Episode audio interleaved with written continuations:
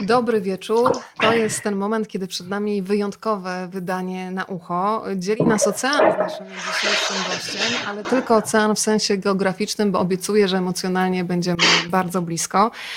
Psy to są w końcu emocje w najczystszej postaci, więc mogę powiedzieć, że z ogromną przyjemnością w tym oceanie się zanurzymy. A po drugiej stronie komputera już teraz William Bruce Cameron, pisarz, producent, scenarzysta. Dziś, 10 marca w Polsce swoją premierę ma jego kolejna książka, psia opowieść o psie, który dał słowo, wydana przez wydawnictwo Kobiece. I co bardzo istotne, książka, która do polskiego czytelnika trafia dzięki przekładowi Ewy Świerczyńskiej, za co jej bardzo dziękujemy i od razu pozdrawiamy. Całość spotkania dla Państwa będzie tłumaczyć Ania Rosiak. I teraz już czas najwyższy przenieść się do Los Angeles. Hello, Bruce. Hello. I'm very happy that we can talk together. Lucky for me, we have a great translator, Ania Rosiak. And we agreed that I would speak Polish to our audience. And Ania would translate my questions for you in English and, of course, your answers into Polish, okay? That's perfect. Let's start, okay? Drodzy Państwo, ja od razu poproszę, żeby Państwo też nam dali znać, w jakich zakątkach na świecie nas oglądacie i w każdym momencie tego spotkania, od razu to mówię, możecie zadawać swoje pytania. Dzisiaj jest wielki dzień dla Bruce'a, premiera jego książki w Polsce, więc ja muszę się zapytać o to, jak świętuje ten dzień, bo w jego książkach bardzo ważny jest psi smakołyk. To jaki jest smakołyk najważniejszy w dniu premiery dla pisarza? So Bruce, hi and welcome. We know that this is quite a big day for you because it's the premiere of your new book here on the Polish market, A Dog's Promise. And so I know that dog's treats are quite important for dogs when they are happy. And I wanted to ask you, how do you celebrate when you have a big day like today? Do you have a special treat for yourself maybe? Do I eat chicken treats?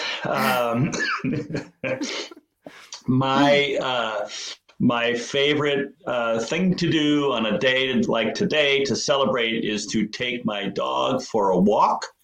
He is the most popular dog on the street because he loves everybody. He likes to jump up on everybody and give them kisses. They don't like it so much when I give them kisses, but that's how I celebrate. Tak, cóż, no nie do końca jestem fanem smaczków z kurczaka, to zostawiam pieskom, natomiast jeżeli chodzi o celebrowanie takich fajnych dni jak dzisiaj, to uwielbiam zabierać mojego psa na spacer. Jest najpopularniejszym psem na ulicy, ponieważ uwielbia wszystkich absolutnie, uwielbia na wszystkich skakać i wszystkich całować i ludzie bardzo to lubią, nie do końca lubią jak ja to robię, nie wiem dlaczego, ale tak, to jest dokładnie to, co robię, kiedy taki dzień jak dzisiaj mi się trafia. Ja pozdrawiam bardzo gorąco Edytę Świerczyńską, rzecz jasna. Z tych emocji Edytę tutaj przemianowałam na Ewę, więc Pani Edyto, uściski podwójne. Muszę zapytać o to, w jakich sytuacjach nasz autor mentalnie macha ogonem, bo ja muszę powiedzieć, że od rana się cieszę i mentalnie macham ogonem, myśląc o naszym spotkaniu. Więc w jakich sytuacjach, Bruce, czujesz taką beztroskę, kiedy masz wrażenie, że wręcz ogon macha psem? So I have to say that from the very morning, I've been very happy because of our meeting. And I can say even that I was in a way wagging my mental tail, like the dogs wag the tail. And I wanted to ask you, what are the moments when you feel carefree, very happy, and when we can say that the tail wags you in a way? My whole life, all I wanted to do was write books. I did write books, but they were never published, never sold. So I was a failure, but I just kept trying and I finally started to sell books. So my biggest joy is to finally do what I've always wanted, which is to write books. So what gets my tail wagging is when I can sit down and work on a new book. Przez całe życie chciałem pisać i pisałem różne książki, natomiast kiedyś one nie były publikowane, nie były wydawane, nie sprzedawały się i szczerze mówiąc trochę miałem wrażenie, że nic mi nie wychodzi, jestem takim trochę nieudacznikiem, ale któregoś razu udało się. Zaczęły się moje książki sprzedawać, wydawcy zaczęli je publikować, także największa radość w tej chwili dla mnie jest taka, że mogę usiąść i pisać, zabrać się za pisanie nowej powieści, ponieważ uwielbiam to robić i wreszcie mogę to robić z nieskrywaną radością, tak jak zawsze chciałem. Już jest międzynarodowo, bo pozdrawiają naszego autora dzisiaj widzowie z Manchesteru, z Anglii, z przeróżnych zakątków Polski. Państwo mogą to spotkanie udostępniać na swojej osi czasu. Pod tymi okienkami, na których nas widać, jest taki przycisk udostępnij, wystarczy to zrobić. Ja bym bardzo chciała, bo zdaję sobie sprawę, że dzisiaj są z nami już fani Bruce'a Camerona, którzy doskonale znają jego książki i ekranizacje filmowe, ale na pewno też znajdzie się ktoś, kto dzięki temu spotkaniu zakocha się w jego twórczości. To przypomnijmy trochę, od czego zaczęła się ta opowieść psia, Był sobie pies, tym bardziej, że za tym się kryje romantyczna historia, pewna dziewczyna stała się czyjąś żoną. Czy Bruce może rozwinąć ten temat? I know that there are probably in our audience, there's a lot of fans who are familiar with absolutely all your books and the film adaptations, and they know everything about your stories and your books. But on the other hand, I'm sure that there are maybe people who would like to find out a little bit more. So maybe you can tell us, reveal a little bit how it all started, because I know that behind the Dog's Purpose, there is quite a romantic story also. Thank you. I had met this woman, I was divorced and I'm old. And I was dating this woman named Catherine. And Catherine and I decided to drive up the coast of California where I live. And we were in the car when she turned to me and said, I can never have another dog. That was the worst news because I have to have dogs. And so when I want to convince somebody of something, I make up a story. That's how I've always been. So I made up a story about a dog who reincarnates and remembers each life and comes back each time to learn more lessons until eventually he learns lessons to find his way to his original boy and to help that boy. And my purpose in describing this dog was to convince Catherine that the same love she had had for her dog who had died was available to her if she just opened her heart to a new dog. And she told me after she heard the story that I had to write that as a book. And so that became A Dog's Purpose. And she liked the story so much, she married me. Cóż, wszystko zaczęło się od tego, że któregoś razu, kiedy byłem już rozwodnikiem i no cóż, nie jestem już najmłodszy, to musicie wiedzieć, jechałem ze swoją ówczesną dziewczyną, randkowaliśmy wtedy i akurat byliśmy w drodze na wybrzeżu kalifornijskim, bo mieszkam w Kalifornii i jechaliśmy samochodem i pamiętam, że w którymś momencie ona się odwróciła do mnie i powiedziała, nigdy już nie będę miała żadnego psa. I przyznam szczerze, że to był cios w serce, dlatego że ja musiałem, zawsze miałem psy i zawsze chciałem mieć psa. I wtedy postanowiłem przekonać ją historią, którą opowiem, do tego, żeby jednak zmieniła zdanie, bo zawsze tak robię, kiedy próbuję kogoś przekonać do czegoś, próbuję opowiedzieć mu jakąś historię. W związku z tym wymyśliłam historię o psie, który odradza się w kolejnych życiach, w kolejnych postaciach i tak długo krąży po świecie, aż udaje mu się wrócić do swojego pierwotnego właściciela. I moim celem w opisie tego psa i w wymyśleniu tej historii było, żeby przekonać Catherine do tego, że kiedy otworzy swoje serce, to na pewno znajdzie się tam miłość dla psa nowego, nie tylko dla tego, który już był jej psem, który zmarł. Cóż, Catherine, kiedy usłyszała tę historię, powiedziała, że jest świetna i muszę napisać ją w formie książki, co też uczyniłem, a do tego historia spodobała się jej tak bardzo, że dzisiaj Catherine jest moją żoną. To są piękne, romantyczne historie. Pozdrowienia dla naszego autora z przeróżnych zakątków Polski. Państwo piszą, że oglądają nas razem ze swoimi psami. Są też tacy, którzy mówili, że się strasznie spłakali w kinie na filmie Był sobie pies. Aniu, od razu poproszę Cię o przekazanie. There are plenty of people on our Facebook website writing that they are watching our meeting with their dogs as well, and a lot of people are saying that they cried very, very much when watching the movie A Dog's Purpose. So yeah, it was very touching for them and moving. To powiedział Bruce przed chwilą o tym, że pies wraca w kolejnych postaciach. Kolejni bohaterowie są też mieszanką różnych ras. Raz mamy na przykład chihuahuę pomieszanego z jorkiem, jest owczarek niemiecki, jest kundelek z elementami pitbulla, cudowne mieszanki. Zastanawiam się, czy gdyby Bruce miał okazję wejść w skórę jakiegoś czworonoga, to z jaką rasą byłby nam najbardziej kompatybilny temperamentnie? Zachęcam Państwa do takich eksperymentów. Sama dzisiaj myślałam, czy mogłabym być swoim psem, który ma jakieś elementy Jacka Russella, i stwierdziłam, że jest za energiczny, że bardziej bym była takim kanapowcem, przytulasem. Więc jakim psem, gdyby mógł być, byłby sam Bruce Cameron? When you talk about dogs in your books, they come back in different breeds as well. We have a mix of Chihuahua and Yorks. We have mixed breed dogs. We have German Shepherds, Pit Bulls, a lot of different breeds. And I was actually wondering today, because if I could be a dog, would I be my dog? I have a mixed breed dog that has something about Jack Russell, about her. And I thought that she's too energetic. I'm more of a couch potato, so I would probably be a different dog. But if you could be a dog, if you were born as a dog, what do you think, what traits would you have, or what breed would you be? What a great question. Thank you.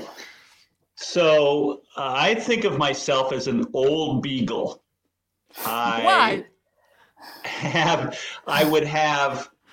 When I was young, I would run and have all kinds of energy.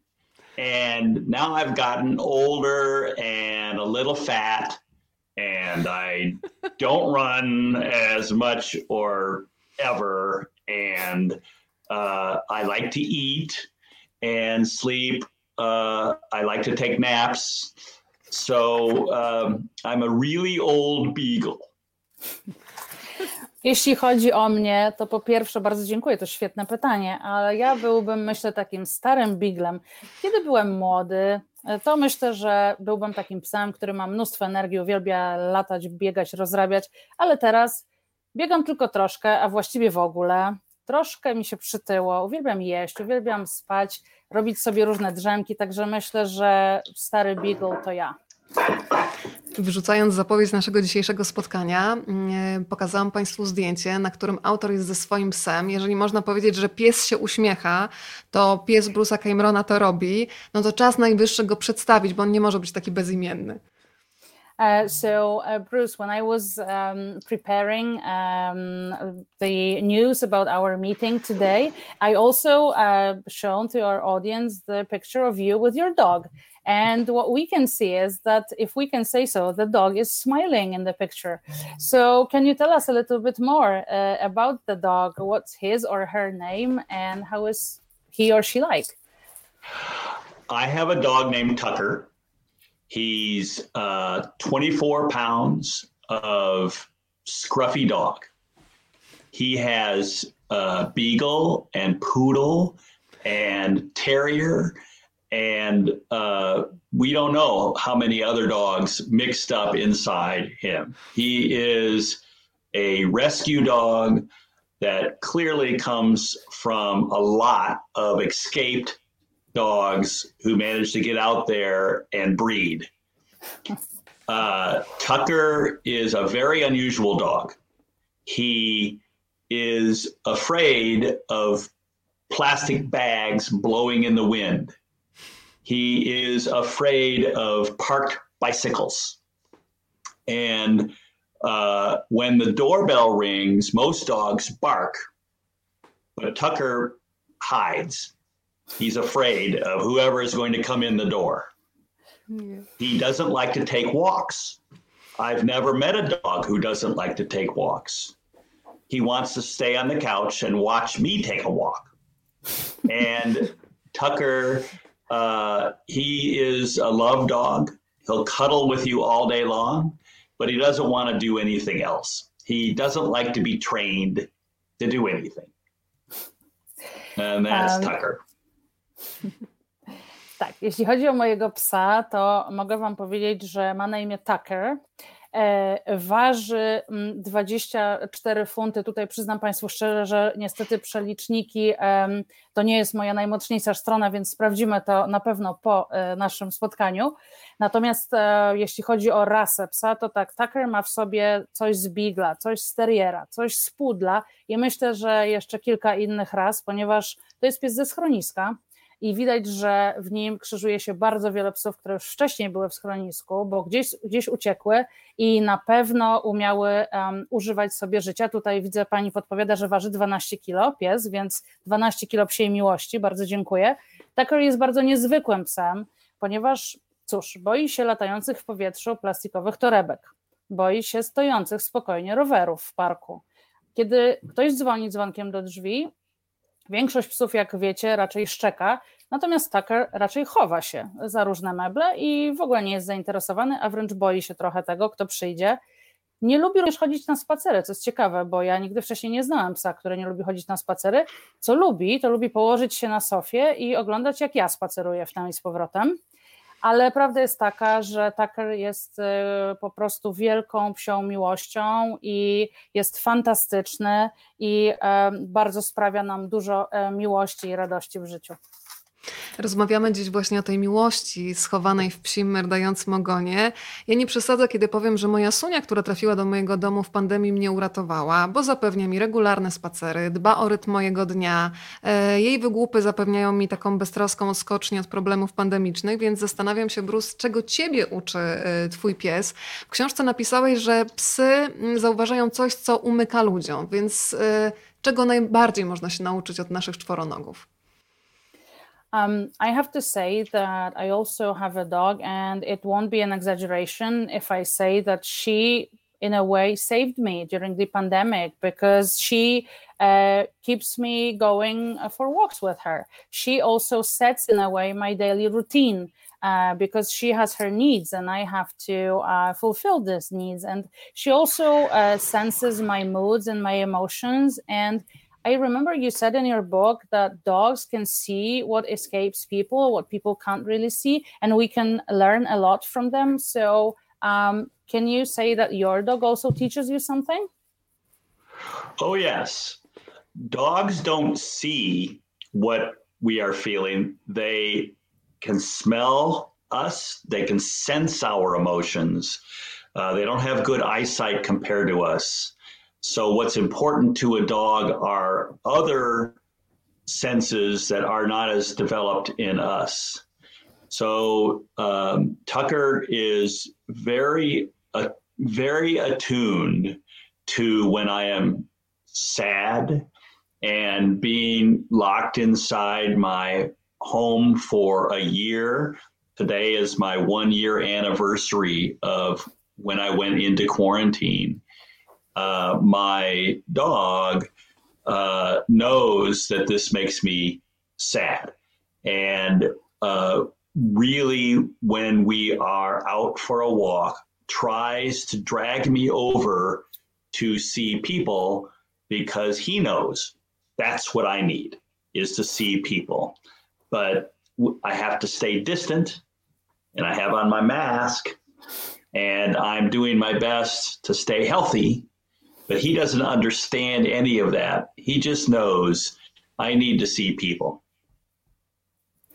Tak, rzeczywiście jest tak, że psy, kiedy mówię, że widzą to, czego my nie widzimy, to tak naprawdę nie chodzi mi o zmysł wzroku, ponieważ psy, jeśli chodzi o wzrok, mają go dużo mniej rozwiniętego niż my ludzie, natomiast inne zmysły, takie jak zmysł zapachu, powonienia, mają rozwinięte znakomicie, dlatego można powiedzieć, że psy wyczuwają nasze emocje i Tucker jest znakomity pod tym względem, ponieważ wyczuwa doskonale, kiedy jestem smutny, smutny, a kiedy wesoły, kiedy jestem przybity.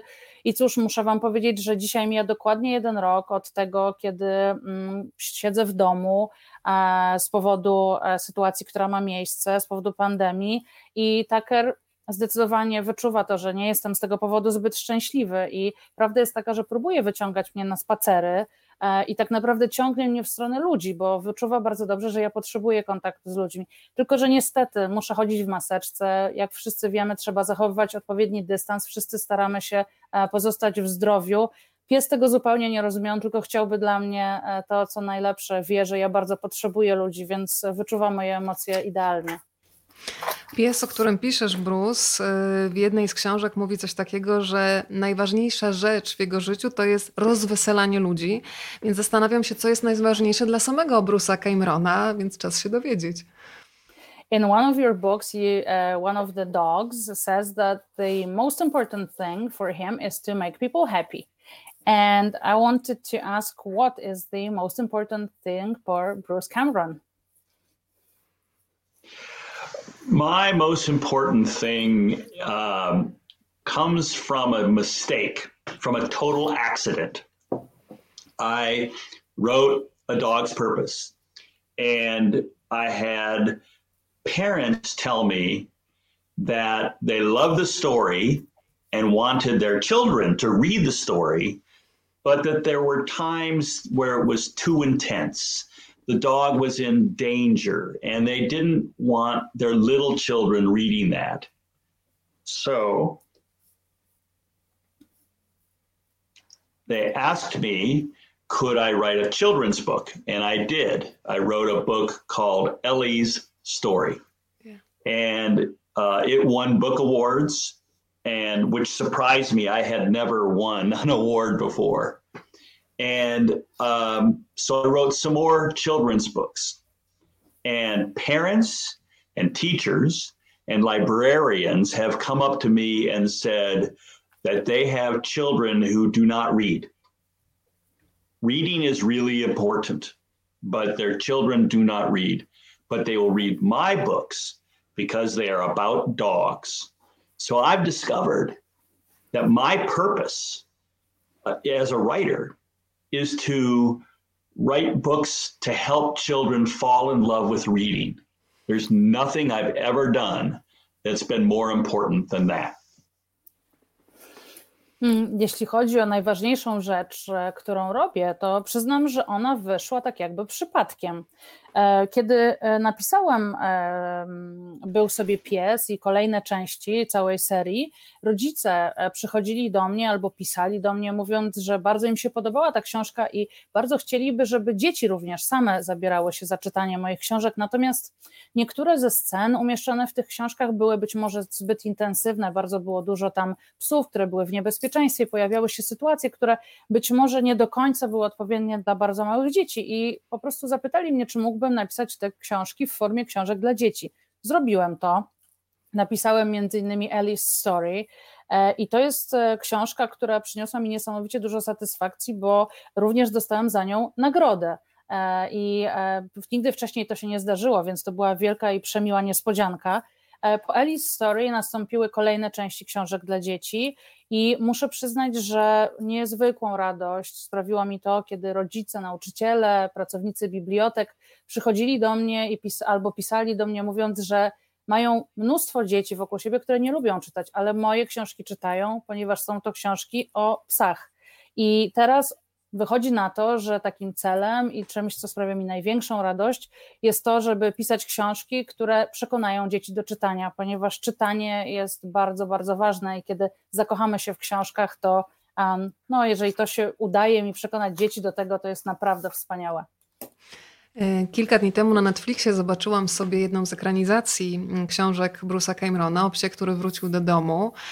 Przyznam się szczerze, że się spłakałam na końcu bardzo. Czekałam też na tę listę końcową, żeby zobaczyć, jak się nazywa piesek, który grał Bellę. To była Shelby. Ja pamiętam, że na festiwalu filmowym w Cannes jest taka nagroda jak Dog Palm i ja myślę, że tutaj można by było Shelby jakoś zgłosić do tej nagrody. I zastanawiam się, no bo Bruce przy okazji tego filmu też był scenarzystą i producentem, wyobrażam sobie, że dużo łatwiej dać konkretne zadania psu na kartach książki, a trzeba go zupełnie inaczej motywować na planie, więc gdybym mógł trochę zdradzić, jak ta kuchnia filmowa wyglądała. I have to say that recently I had a chance to watch A Dog's Way Home on Netflix, and it really made me cry. By the end, I was weeping, to be honest, and I was also waiting for the final credits to see who was actually the dog that played Bella, and I can see that it was Shelby. And you know, I found out that Cannes Film Festival has a category, a dog palm, and I think Shelby should be nominated for that because she was amazing. And I also know that you wrote the screenplay and you were the co-producer of the film, but tell me, because I can imagine that it is maybe easier to actually make the dog do something on the pages of the book than in reality or in the movie. So can you tell us a little bit about how working with a dog on a film set looks like? Yes. First, I want to tell you that Shelby was here at my home on Monday. We shot a television commercial, and Shelby is the cover dog for a book that's not out yet. That's Shelby. Yeah, she's great. Yeah, wonderful dog. And Shelby was a rescue dog.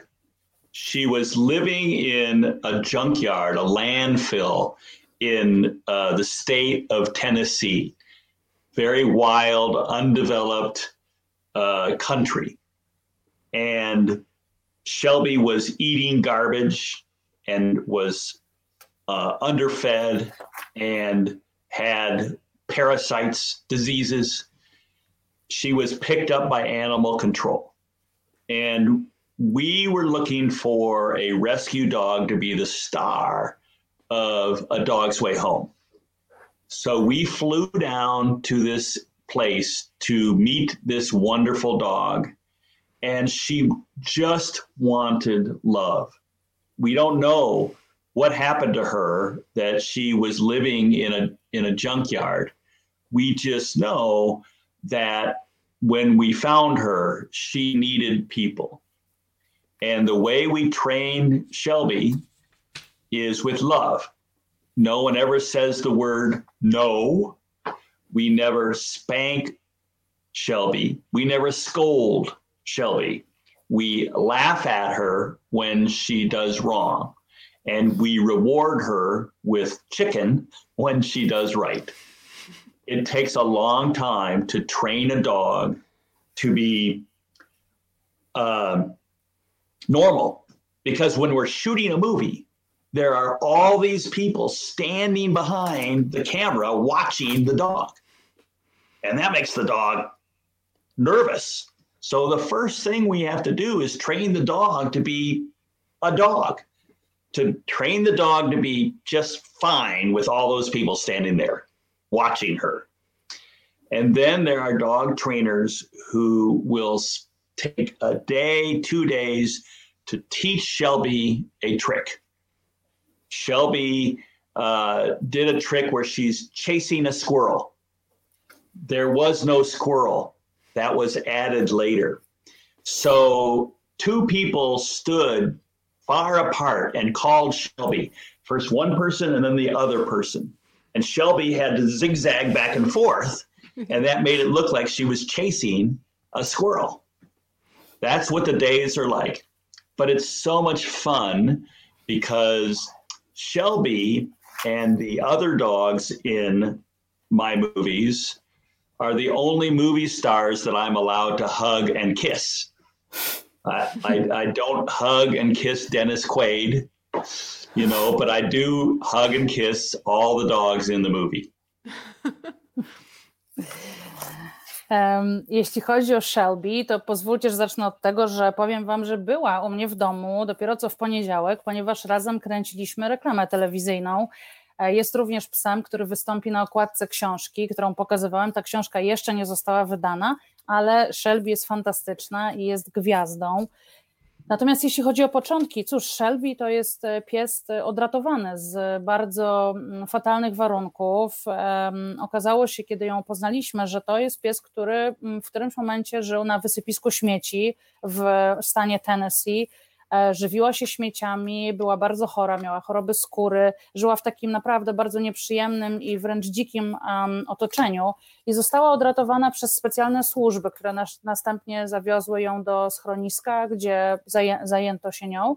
I my, kiedy szukaliśmy obsady do mojego filmu Pies, który wrócił do domu, postanowiliśmy, że główną rolę na pewno zagra pies ze schroniska, właśnie odratowany z jakichś ciężkich warunków. I kiedy dowiedzieliśmy się o Shelby, polecieliśmy do tego konkretnego schroniska i kiedy zapoznaliśmy się z nią, okazało się, że to jest pies, który po prostu potrzebuje miłości. Nie wiemy, co się z nią stało, co się z nią działo wcześniej, nie wiemy, w jakich warunkach była, ale wiedzieliśmy od razu, jak się z nią zetknęliśmy, że ona potrzebuje miłości, potrzebuje ludzi. Sposób, w jaki trenowaliśmy z nią, szkoliliśmy ją, nie był takim szkoleniem negatywnym, nigdy absolutnie nie krzyczymy na nią, nie podnosimy głosu i absolutnie nie podnosimy też ręki. Prawda jest taka, że kiedy robi coś źle, to troszkę się z tego śmiejemy, a kiedy robi coś dobrze, dostaje smaczki z kurczaka. Więc jak domyślacie się, bardzo długo trwało jej szkolenie, bo trzeba też było nauczyć ją bycia po prostu psem, normalnym psem, który nie boi się wielu rzeczy. Musicie wiedzieć, że na planie filmowym zazwyczaj kręci się bardzo dużo ludzi i kiedy kręcone są różne sceny, stoi kamera, a za kamerą stoi cała ekipa filmowa. Dlatego też psy, także Shelby, robią się bardzo nerwowe i też trzeba nad tym popracować.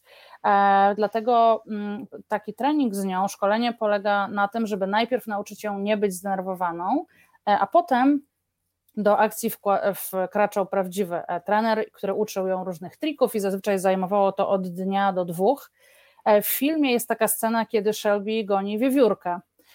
No musicie wiedzieć, że wiewiórka tam nie było jej naprawdę, ona została dodana w postprodukcji, także kręcenie tej sceny polegało na tym, że po dwóch stronach stały dwie osoby i wołały Shelby to tu, to tam i ona tak biegała jak szalona zygzakiem i dlatego to wygląda, jakby goniła wiewiórkę.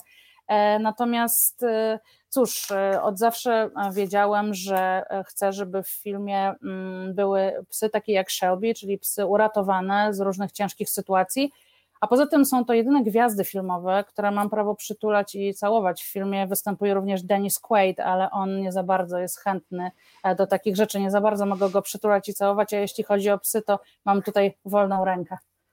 This is really great story. The power of love. Yeah, great. I don't know this story about Shelby, so thanks a lot. And mamy pierwsze pytanie od naszych widzów, które mi tutaj mrugnęły. Mówiliśmy o planie filmowym. Padło pytanie, państwo już czekają, czy będzie film na podstawie książki, o której dziś mówimy, o psie, który dał słowo. We have the first question from our audience.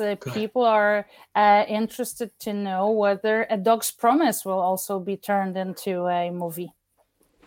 Thank you. My wife, Catherine, is a screenwriter, and she writes with me. And we have been hired to write the screenplay for A Dog's Promise. And I talked to Dennis Quaid, and he says he wants to be in the movie. And so it's a Dog's Promise has Dennis Quaid in heaven. And he sends Bailey back to earth as an angel dog for a very important mission. And he's excited to he's read the book and he is excited to be in A Dog's Promise. Of course, we don't make the final decision, but we want to see this movie. Cóż, jeśli chodzi o psa, który dał słowo, to mogę powiedzieć, że jakieś kroki zostały już podjęte, żeby powstał film na podstawie tej książki. Moja żona Catherine i ja zajmujemy się też pisaniem scenariusza i poproszono nas o to, żebyśmy napisali scenariusz właśnie do filmu na podstawie psa, który dał słowo. Rozmawialiśmy również z Denisem Quaidem, o którym wspominałem wcześniej. On miałby się też pojawić w tym filmie, tym razem jako postać już siedząca w niebie, która wysyła swojego psa Bailey'ego na ziemię, żeby wykonał bardzo, bardzo ważną misję. Denis powiedział, że jest bardzo zainteresowany zagraniem w tym filmie. My bylibyśmy przeszczęśliwi, mogąc go zrealizować. Oczywiście nie do nas należy ostatnie słowo, ale trzymamy kciuki i miejmy nadzieję, że się uda. Teraz bardzo bym się chciała skoncentrować na dedykacji. Bruce dedykuje tę książkę swojemu przyjacielowi, Gavinowi Polone, obrońcy praw zwierząt, sceptykowi w kwestii kalorii i krytykowi laptopów, dzięki któremu moja twórczość dotarła do tak wielu odbiorców na całym świecie. Od razu Państwu powiem, że Gavin Polone to jest producent filmu, producent Bruce'a Camerona, więc to jest jasne, ale bardzo bym chciała, żeby wyjaśnił, o co chodzi z tym sceptycyzmem w kwestii kalorii i o co chodzi z krytyką laptopów. So now I would like us to turn to your dedication, because you mention Gavin Polone in your book, who is the animal rights activist, and also to our audience, just so they know, he's a film producer of your films. And you also say that his calorie skeptic and also a laptop critic. And so I would like to ask you, what is this about being skeptical about calories and criticizing laptops? Because you said that thanks to him, your works were able to reach a much wider audience. Can you elaborate a little bit on that? Yes. It sounds very enigmatic. My friend Gavin doesn't seem to eat anything. He won't eat meat, and he won't eat sugar, and he takes a fast where he doesn't eat for days and days. So I say he is a calorie denier. He won't eat. And when it comes to the laptop, when it's a movie, the screenwriter, like me, I am supposed to be sitting in a tent. When we filmed A Dog's Way Home, we were on a tent on the side of a mountain, very, very cold, doing winter. And I'm supposed to be watching the movie, and I'm there to answer questions or to change a scene if the dialogue, the words don't work. But while I'm sitting there, I'm also got my laptop computer open and I'm writing my next book. I'm always writing. And he makes fun of my writing all the time. He thinks that I am as obsessed with writing as he is with not eating. Cóż, jeśli chodzi o mojego przyjaciela Gavina, to z kaloriami sytuacja wygląda tak, że on wydaje się nic nie jeść. To znaczy on odmawia jedzenia mięsa, nie je nic, co zawiera cukier, jest w stanie pościć przez kilka dni po to, żeby być zdrowszym i cóż, nazywam go osobą, która po prostu odmawia istnieniu kalorii jakichkolwiek. Stąd jego sceptycyzm właśnie wobec kalorii. A jeśli chodzi o krytykę laptopów, to wyobraźcie sobie, że kiedy kręciliśmy psa, który wrócił do domu, było wtedy zimno, byliśmy w górach dosłownie, siedzieliśmy w namiocie na zboczu góry i oglądaliśmy sceny już nakręcone, miałem wyrażać swoją opinię na temat dialogów, tego co się dzieje na ekranie, jeżeli coś mi się nie podoba, natomiast jednocześnie trzymałem na kolanach laptopa i próbowałem pisać, ponieważ ja piszę cały czas. I on śmieje się ze mnie, że jestem po prostu, laptop jest moim nieodłącznym narzędziem i że jestem tak przywiązany do laptopa, jak on nie jest przywiązany do przyjmowania jakichkolwiek kalorii. Bruce powiedział o tym, że piszesz cały czas, to muszę zapytać o to, ponieważ jego bohater pies w swoich monologach w głowie mówi o tym, że najbardziej nie lubi komendy zostań. To jakiego etapu przy powstawaniu książki najbardziej nie lubi autor? You mentioned the dogs and the monologues we talked about the monologues that your dog's protagonists have in their heads. And we can learn from the books that one of the dogs really hates the command stay. He really doesn't like it. And so is there maybe a part in the process of writing a book that you really don't like? Oh,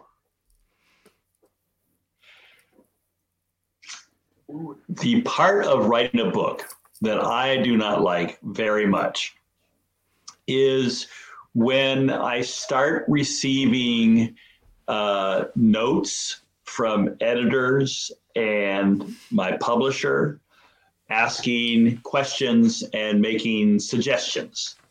And sometimes they're good, but when they're not good, I don't like it because I still have to address them. I still have to answer their notes, but a lot of times they don't make any sense to me.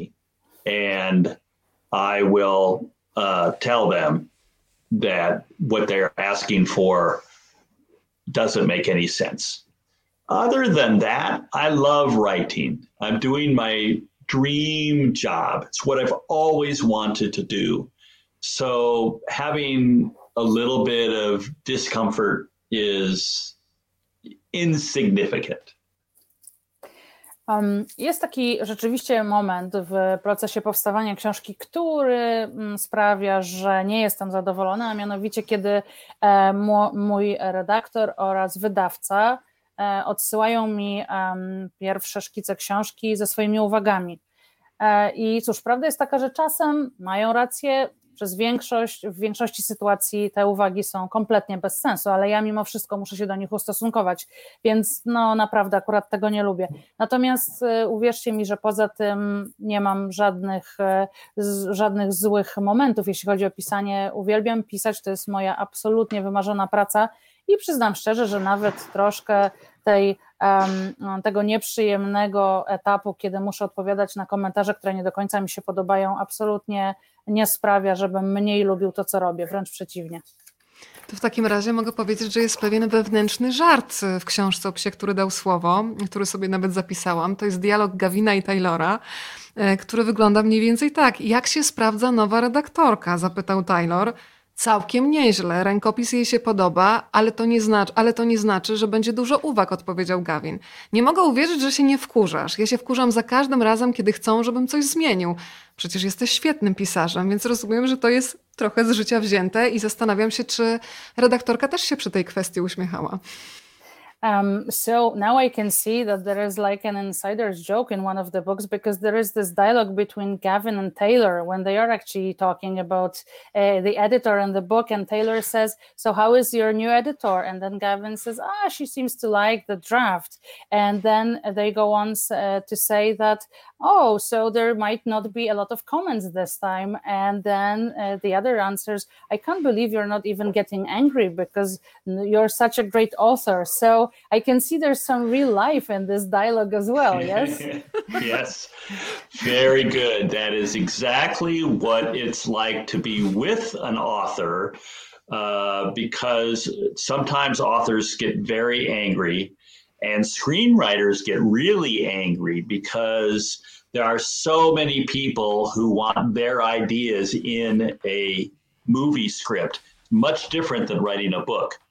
In a book, I have the final say.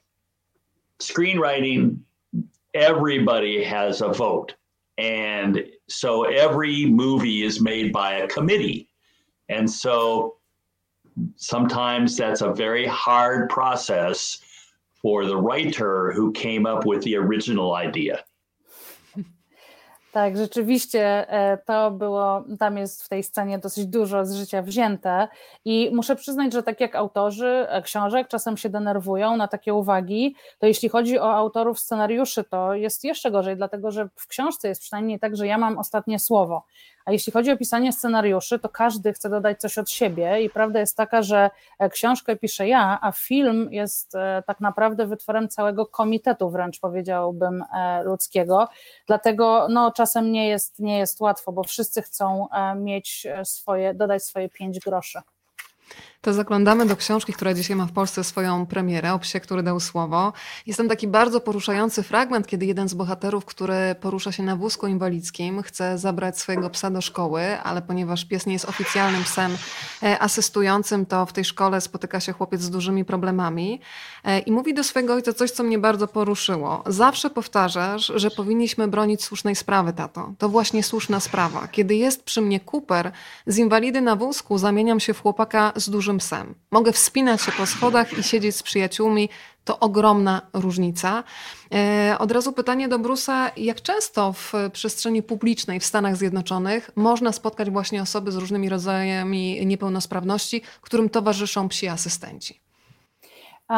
In The Dog's Promise, there is also one of the protagonists who is on a wheelchair, and there is a scene which I found really moving when he is actually talking to his father, and they are arguing a little bit, and the boy says that you always said that we should fight for a good cause. And I think this is a good cause because when Cooper, the dog, is with me, I feel like a normal boy. I have friends and I have everyone around me. And when he's not there, I'm just a boy on a wheelchair.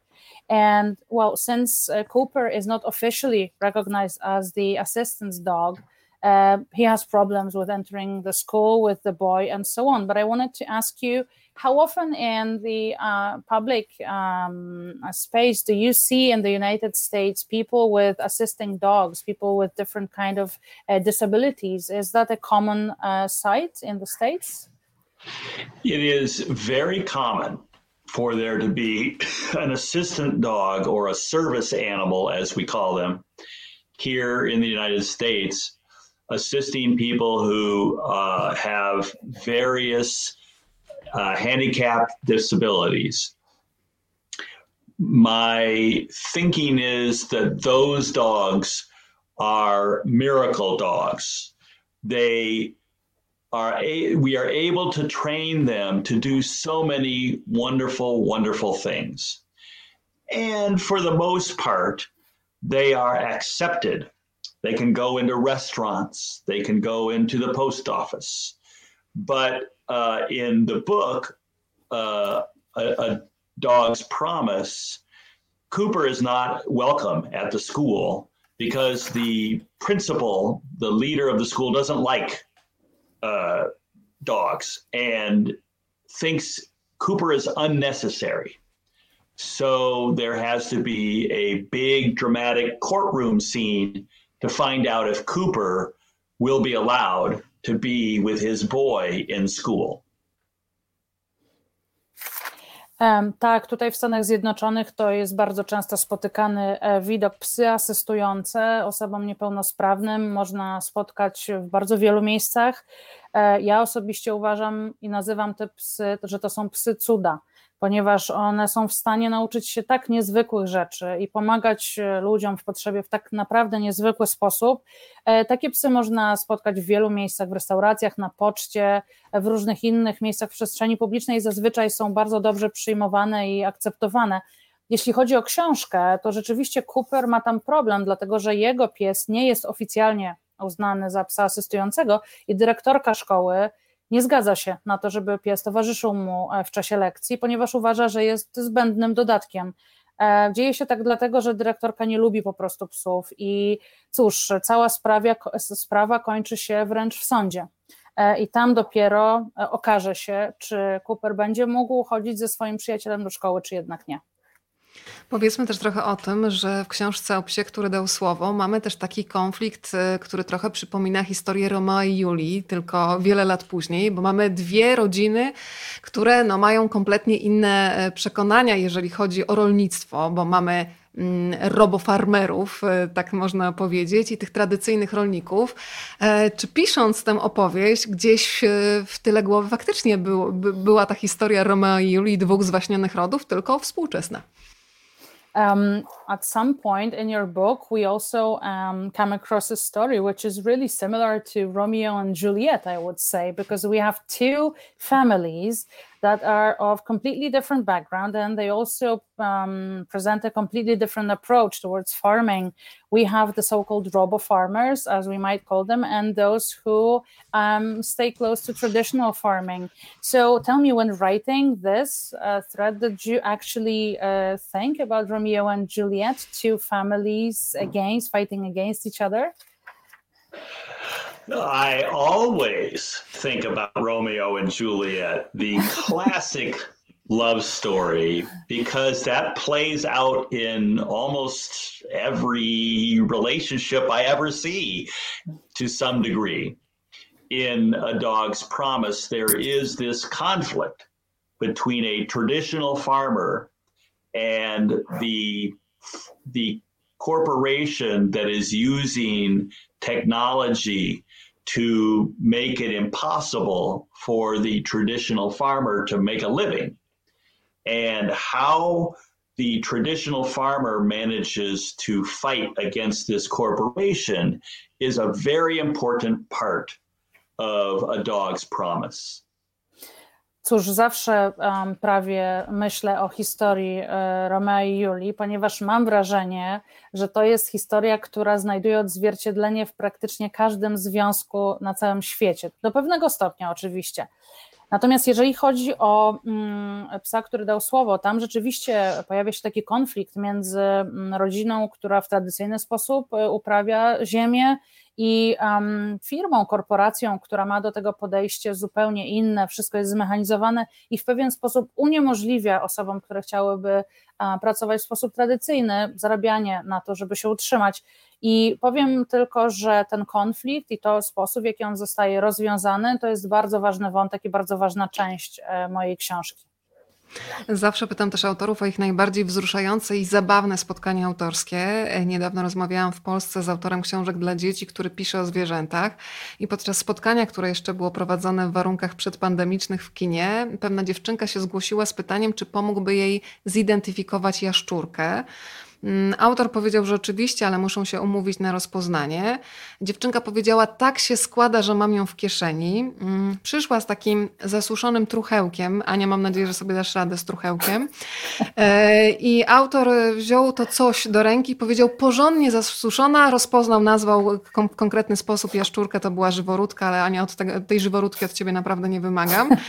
I przy aplauzie publiczności dziewczynka schowała znowu jaszczurkę do kieszeni i zeszła. Czy zdarzyły mu się takie pytania, bo wiadomo, że pytania od dzieci nie mają żadnych zahamowań, więc najzabawniejsze spotkania autorskie.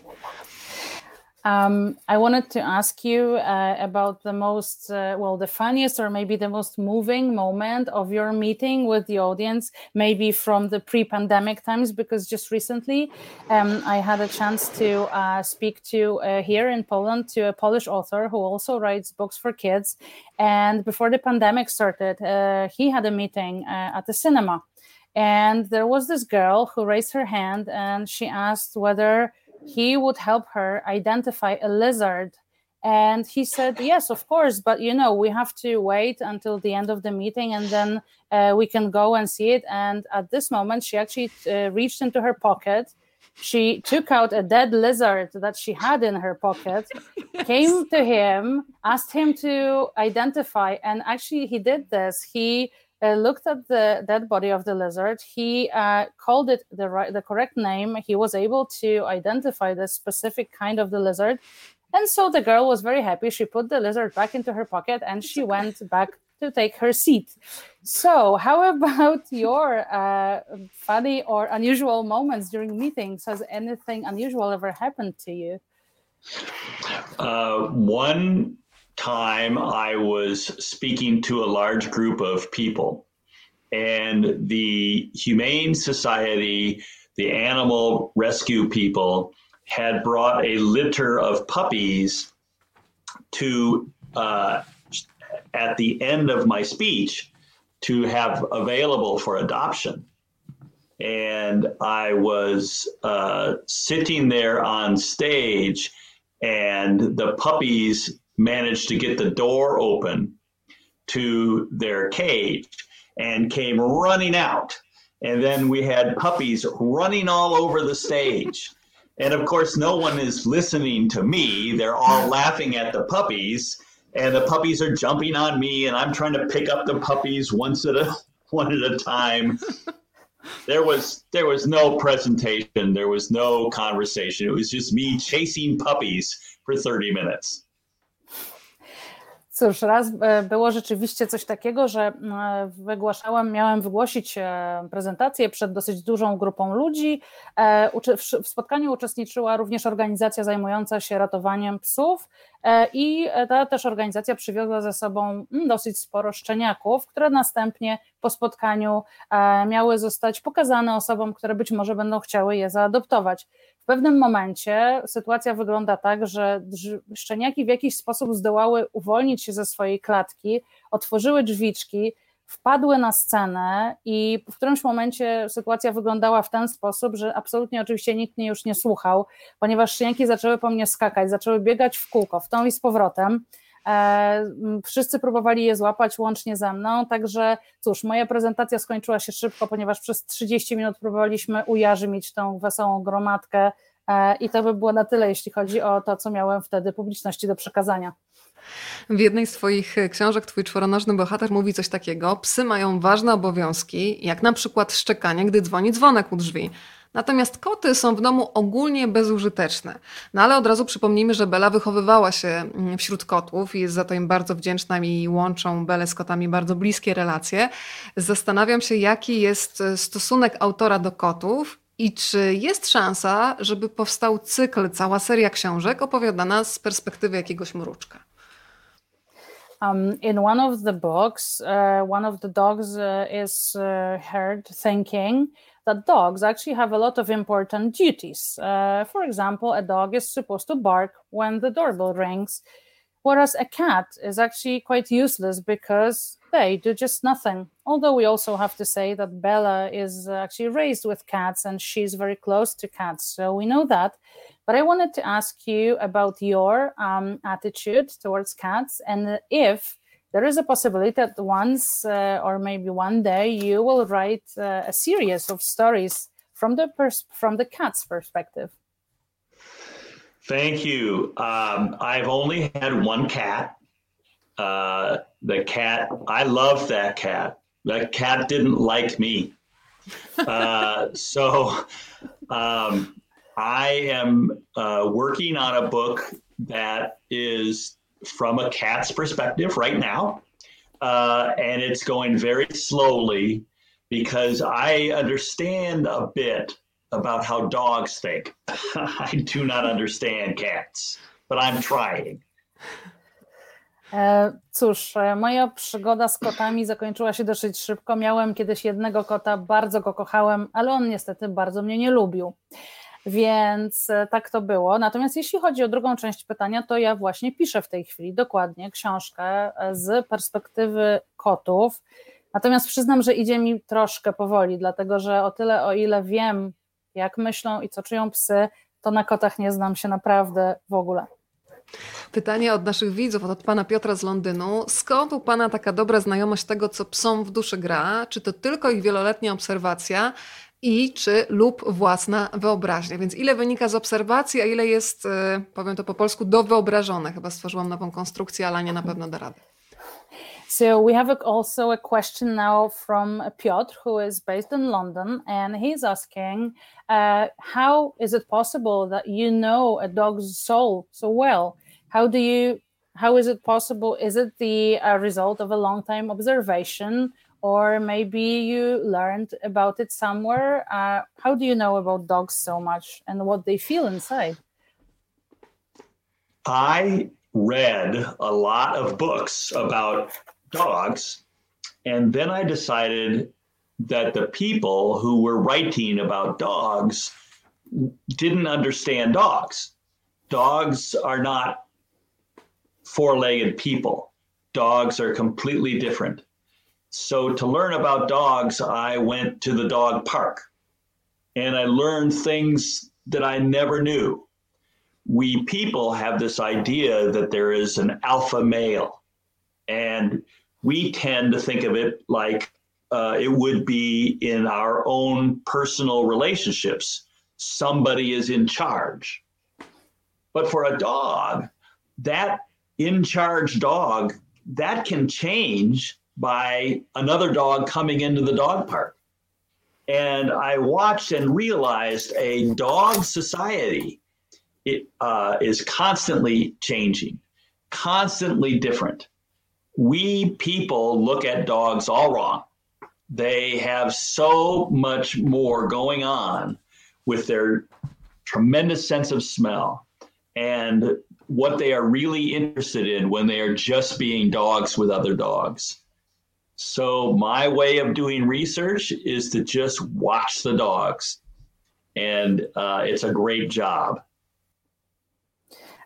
Kiedyś było tak, że czytałem bardzo dużo książek na temat psów i doszedłem do wniosku, że ludzie, którzy piszą te książki, w ogóle nie rozumieją psów, po prostu, ponieważ to nie jest tak, że psy to są czworonożni ludzie, to zupełnie tak nie działa. Dlatego, żeby dowiedzieć się nieco więcej o psach, postanowiłem wybrać się do pieskiego parku, tudzież placu zabaw dla psów i odkryłem tam na przykład, że to, co my uważamy za zwierzę alfa, że zawsze musi być w stadzie jakiś przewodnik, taki samiec alfa zazwyczaj i zawsze jest to jeden pies i zawsze on już pozostaje tym samcem alfa. Tymczasem z moich obserwacji wynikało, że ta sytuacja może się zmienić, że jak tylko na placu zabaw czy w takim parku pojawi się inne zwierzę, może przejąć tę rolę. I tak naprawdę jeśli chodzi o tą społeczność psią, to tam cały czas zachodzą zmiany, nic nie jest stałe, wszystko się zmienia. I muszę przyznać, że obserwowanie tego było fascynujące, ponieważ ten niezwykły zmysł powonienia u psów pozwala im na robienie niesamowitych rzeczy, również kiedy popatrzymy na to, jak psy się zachowują, kiedy są zostawione same sobie i tak naprawdę robią to, co je najbardziej interesuje. Uwierzcie mi, to jest fascynujące, dlatego moją metodą badawczą jest właśnie obserwacja tego, co się dzieje. To porozmawiajmy jeszcze, Bruce, trochę o ludziach w twoich książkach. Odkryłam, czytając podziękowania, że w zasadzie jedna z bohaterek, Wenling, ma trochę z twoich zainteresowań, bo dziękujesz w podziękowaniach swojemu instruktorowi pilotażu, a Wenling jest tą bohaterką, która marzy o tym, żeby być kiedyś kobietą, która siedzi za sterami z samolotu, pilotuje. Więc czy to jest dobra intuicja, że część swoich zainteresowań dajesz po prostu swoim bohaterom? I wanted to ask you about the human protagonists of your book as well, because while reading the acknowledgments in your book, I discovered that Wenling actually has a little bit of you in herself, because I know that you also train flying, piloting, and we know from the book that Wenling is dreaming of becoming a pilot herself. She wants to fly a plane. So is it true, is my intuition telling me the right thing, that you put some of your interests and your personal traits into your protagonists of your book? Yes, but it's an accident. I never think of something in me and put it in my characters, but I'm a human and I see the world with my eyes. So I think that all of my characters have a Bruce flavor. There's a little bit of me in every recipe that I cook. But what I try to do, though, is imagine completely different people. I don't base my characters on anybody that I know personally. I make them up. I just imagine what they might be like and imagine their reactions. And that way, I don't ever have to wonder what this person would do in a circumstance, because I'm not basing it on anybody that exists. I get to make up what a person would do. And it gives me a lot of freedom. Tak, rzeczywiście czasem tak się zdarza, ale to akurat przez przypadek, bo prawda jest taka, że jestem człowiekiem i do obserwacji świata głównie służą mi moje oczy, w związku z tym obserwuję różne osoby i rzeczywiście myślę, że siłą rzeczy w wielu postaciach, które tworzę, jest cząstka Bruce'a. Natomiast to nie dzieje się specjalnie, ponieważ staram się nie opierać swoich postaci na żadnych osobach, które znam z prawdziwego życia. Staram się wszystkich wymyślać, ponieważ cóż, to też daje mi trochę więcej wolności, dlatego że dzięki temu mogę również wymyślać to, jak zareagowałyby w danej sytuacji, co zrobiłyby w takiej sytuacji, czy zachowałyby się tak, a nie inaczej, a nie muszę zastanawiać się, czy to pasowałoby do osoby, na której bazowałem daną postać. Także raczej tutaj opieram się na swojej wyobraźni i na zmyśle obserwacji. Ja bardzo chciałam też podziękować Bruce'owi za to, że w swoich książkach podejmuje bardzo ważne tematy, w których młodzi czytelnicy mogą odnaleźć fragmenty swojej rzeczywistości czy problemy, z którymi się zmagają. Mamy tam problem odchodzenia, mamy psy, które wyczuwają chorobę nowotworową, mamy CJ, która mierzy się z anoreksją i też z toksyczną relacją z matką. Czy może Bruce zdradzić, jaki temat będzie tym najważniejszym w kolejnej książce, którą tworzy? Bo to są takie tematy, które tym młodym czytelnikom, którzy doskonale znają je ze swojego życia, dają wsparcie, bo widzą, że oni nie są sami, że ludzie mają na całym świecie bardzo podobne problemy i widzą też drogę wychodzenia z nich. I wanted to thank you, Bruce, also for touching on some really maybe serious problems in your books, because you in some parts of the book, you write about leaving, you write about dogs that are able to detect cancer and other serious illnesses. We also have CJ, who is fighting with eating disorders. And so this is actually really interesting and also very helpful, because I can imagine that young people reading the books can identify with the characters, because they see that people actually all over the world face similar problems and have maybe similar issues, and the reality is not so different no matter where they live. So could you tell us, will you be speaking also about such an important issue in the new book that you are working on now? I am working on a new book that doesn't really have that kind of issue in it, but it's really important to me that we do recognize that in life we have a partner. We have a partner species. Dogs have been bred for their entire existence to help people. And I know a woman who trains cancer-sniffing dogs, and that is going very well. And certainly if a person has a disorder of any kind, it's almost impossible to suppose that a dog wouldn't be able to help. But sometimes I like to write books that are funny and fun.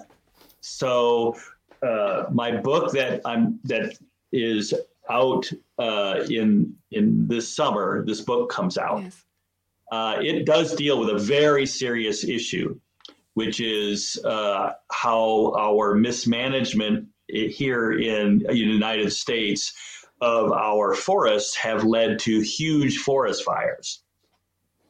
But in the book I'm writing right now, since you asked about it, it's mostly just a funny book about dogs and their people. Sometimes I like to do that. Mm. Jeśli chodzi o książkę, którą piszę w tej chwili, nad którą pracuję w tym momencie, to ona nie porusza tak ważnych kwestii.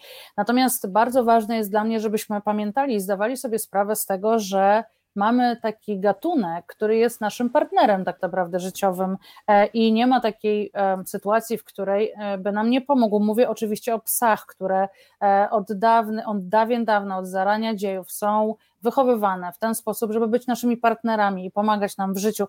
Mam przyjaciółkę, która zajmuje się szkoleniem psów właśnie na to, żeby były w stanie wybadać, czy wyczuć, czy dana osoba ma raka, czy chorobę nowotworową, i to szkolenie przynosi coraz większe i lepsze rezultaty. Myślę, że nie ma tak naprawdę takiej dolegliwości, której pies nie byłby w stanie zaradzić albo w jakiś sposób pomóc. I jeśli chodzi o książkę, którą tutaj już Wam pokazywałem, to jest książka, która tutaj w Stanach Zjednoczonych zostanie wydana w lecie. Tam jest poruszony pewna bardzo ważna kwestia, a mianowicie to, w jaki sposób złe zarządzanie terenami leśnymi tutaj w Stanach Zjednoczonych doprowadza do tego, że co roku borykamy się z ogromnymi pożarami lasów. Natomiast jeżeli chodzi o książkę, tak jak wspomniałem, tę, nad którą pracuję w tej chwili, to jest raczej taka lekka i przyjemna książka o przygodach ludzi i psów. Czasem lubię też napisać coś takiego. Ostatnie 10 minut przed nami, więc jeżeli jeszcze Państwo mają pytania, to proszę teraz się uaktywnić. Dziękujemy za wszystkie pozdrowienia. Państwo czekają m.in. już na książkę pisaną z perspektywy kota. Ja też jestem wśród tych czekających. A na finał mam jeszcze 3 pytania. Pierwsze ode mnie jest takie. Miejsce, które bardzo lubią czworonogi w powieściach Bruce'a Camerona, to jest park, kiedy w końcu mogą być spuszczone ze smyczy. I zastanawiam się, kiedy autor się czuje taki spuszczony ze smyczy. Czy to jest ten moment, kiedy już tekst jest napisany, wysłany do wydawnictwa i żaden deadline nad człowiekiem nie wisi? So we have comments from our audience. People are saying that they are really waiting for the cat book, a book written from the cat's perspective. I'm also waiting for it, but since we are approaching the end of our fantastic meeting, I have 3 more questions to you. And one of them is that dogs in your books are really, they really like spending time in parks. When they can run free, they are let go of they are not on the leash anymore. And I wanted to ask you, when do you feel this kind of freedom? Is it when you finish writing a book, there are no more deadlines, and you can take a deep breath and relax finally? I always have a deadline. I'm always writing books. Scary story. I published 7 books in 2020. So I am never not working, but that is actually the freedom I get from my job, because I get to let my mind go wherever it wants, and I am given the ability to sit and write stories for as long as I want, but no one tells me, get working. I can take a bike ride if I want. I can go for a walk or a hike. I am the only person who says, get working. So I am off leash all the time. And I spend all of my time in the dog park of my own mind. Jeśli chodzi o deadline'y, to niestety jakiś zawsze mnie goni. Ja ciągle piszę, ciągle pracuję. W 2020 roku na rynku ukazało się 7 moich książek, także generalnie naprawdę jestem bardzo dużym pracusiem. Natomiast z drugiej strony mam też olbrzymią wolność w swojej pracy, to znaczy mogę usiąść, pisać dokładnie wtedy, kiedy mam ochotę, tak długo jak potrzebuję, nikt mi nie mówi usiądź, pracuj, tak właściwie to ja jestem swoim wyrzutem sumienia, jeśli o to chodzi, ponieważ ja sobie sam czasem tak mówię, ale jeżeli akurat nie mam na to chęci, mogę zrobić sobie przejażdżkę rowerową, mogę pójść na spacer, powspinać się po górach, naprawdę muszę powiedzieć, że czuję się tak, jakbym był spuszczony ze smyczy cały czas i cały czas biegał po takim psim parku, który mam po prostu w swojej głowie. Powiedz nam jeszcze o swoich największych kibicach. Z ogromną radością czytałam podziękowania, kiedy wspominasz m.in. swą mamę, która ma podobno bardzo ciekawy zwyczaj, prowadzi taką niezależną księgarnię, no i masz z jej strony bardzo konkretne wsparcie. So can you tell us a little bit more maybe about your most devoted fans? Because again, when I looked into the acknowledgements, I could see you mentioned your mom who runs an independent bookstore, and I know that she supports you in a very particular way. Yes, my mother passed away in November of 2019. And that was very difficult, of course, but she was my biggest fan and supported me throughout my career, even when I couldn't sell a book and had no promise that I would ever publish a book.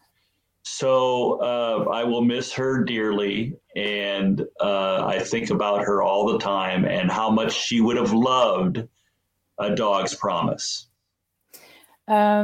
Rzeczywiście było tak, jak mówisz, niestety moja mama zmarła w listopadzie 2019 roku. To było dla mnie bardzo trudne, ponieważ to była osoba, która rzeczywiście była moją najbardziej oddaną kibicką. Kibicowała mi nawet wtedy, kiedy naprawdę nic nie sprzedawałem i kiedy na horyzoncie nawet nie było takiego promyka, który by pokazywał, że kiedykolwiek sprzedam jakąkolwiek książkę. Bardzo za nią tęsknię, ponieważ niesamowicie mnie wspierała i myślę, że byłaby niezwykle podekscytowana tym, że mogłaby przeczytać psa, który dał słowo. Bruce, bardzo Ci dziękuję za ten opis mamy, bo ona od tego przeczytania pierwszego jest już w moim sercu i ja wierzę w to, że książki zatrzymują człowieka energię. I jeżeli można kogoś polubić od przeczytania, to tak miałam z Twoją mamą. Wysyłam Ci całą moc ciepłych myśli, tak czysto po ludzku po prostu mocno przytulam i dziękuję Ci za to, że tę energię Twojej mamy też mogliśmy poczuć dzięki tym podziękowaniom, bo myślę, że dzisiaj jest bliska wszystkim Twoim czytelnikom. Thank you very much for sharing the story of your mom with us, because I have to say that since I first time read the acknowledgements, your mom has been in my heart, and I thank of all the readers as well, because we can feel her personality, and we know that she would love, as you said, what's going on now. And I don't know if you can say that you can start liking somebody through the words that you read written on the pages of a book, but that was the case of me with your mom. So thank you very much, and I'm sending you all my love and hugs in this situation. Thank you. Bruce, your mom... Twoja mama musiała być wspaniała, ponieważ ma tak wspaniałego syna. Poproszę Cię, Ania, jeszcze o przekazanie tego i już kończę z finalnym pytaniem. So I just wanted to add before we move on to the final question that I'm sure your mother must have been a fantastic person because of who you are. Yes. Oh, she would have loved to have heard that one.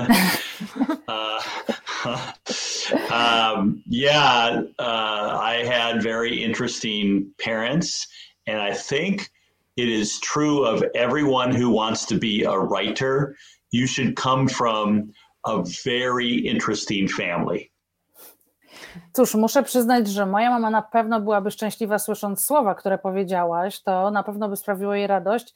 I tak, rzeczywiście miałam bardzo interesujących, ciekawych rodziców i wydaje mi się, że to się sprawdza w przypadku każdego pisarza czy każdej pisarki. Jeżeli ktoś chce pisać, to myślę, że tacy ciekawi rodzice bardzo się przydają. To na koniec powiem, że Bruce chyba musiał też odziedziczyć, sądząc po jego książkach, poczucie humoru również po mamie. Ja uwielbiam ten moment, kiedy opisujesz to, kiedy Grant się chowa gdzieś za schodami i podsłuchuje pewną rozmowę, a z punktu widzenia psa wygląda to absurdalnie, bo mówi, no czemu on się chowa za tymi schodami, przecież i tak wszyscy czują jego zapach. Wszyscy psy tak, ludzie nie, i to pokazuje absurd sytuacji. To poczucie humoru pewnie też masz po mamie i ono jest bardzo istotne w Twoich książkach, prawda? So I guess one other thing that you inherited must have been her sense of humor, because I remember one of the scenes from the book when Grant is hiding behind the stairs, and from the dog's perspective, it looks really absurd because the dog says, "Why is he hiding when everybody can still sense him? Everybody knows he's there anyway." Well, everybody, all the dogs would know. Obviously, no people.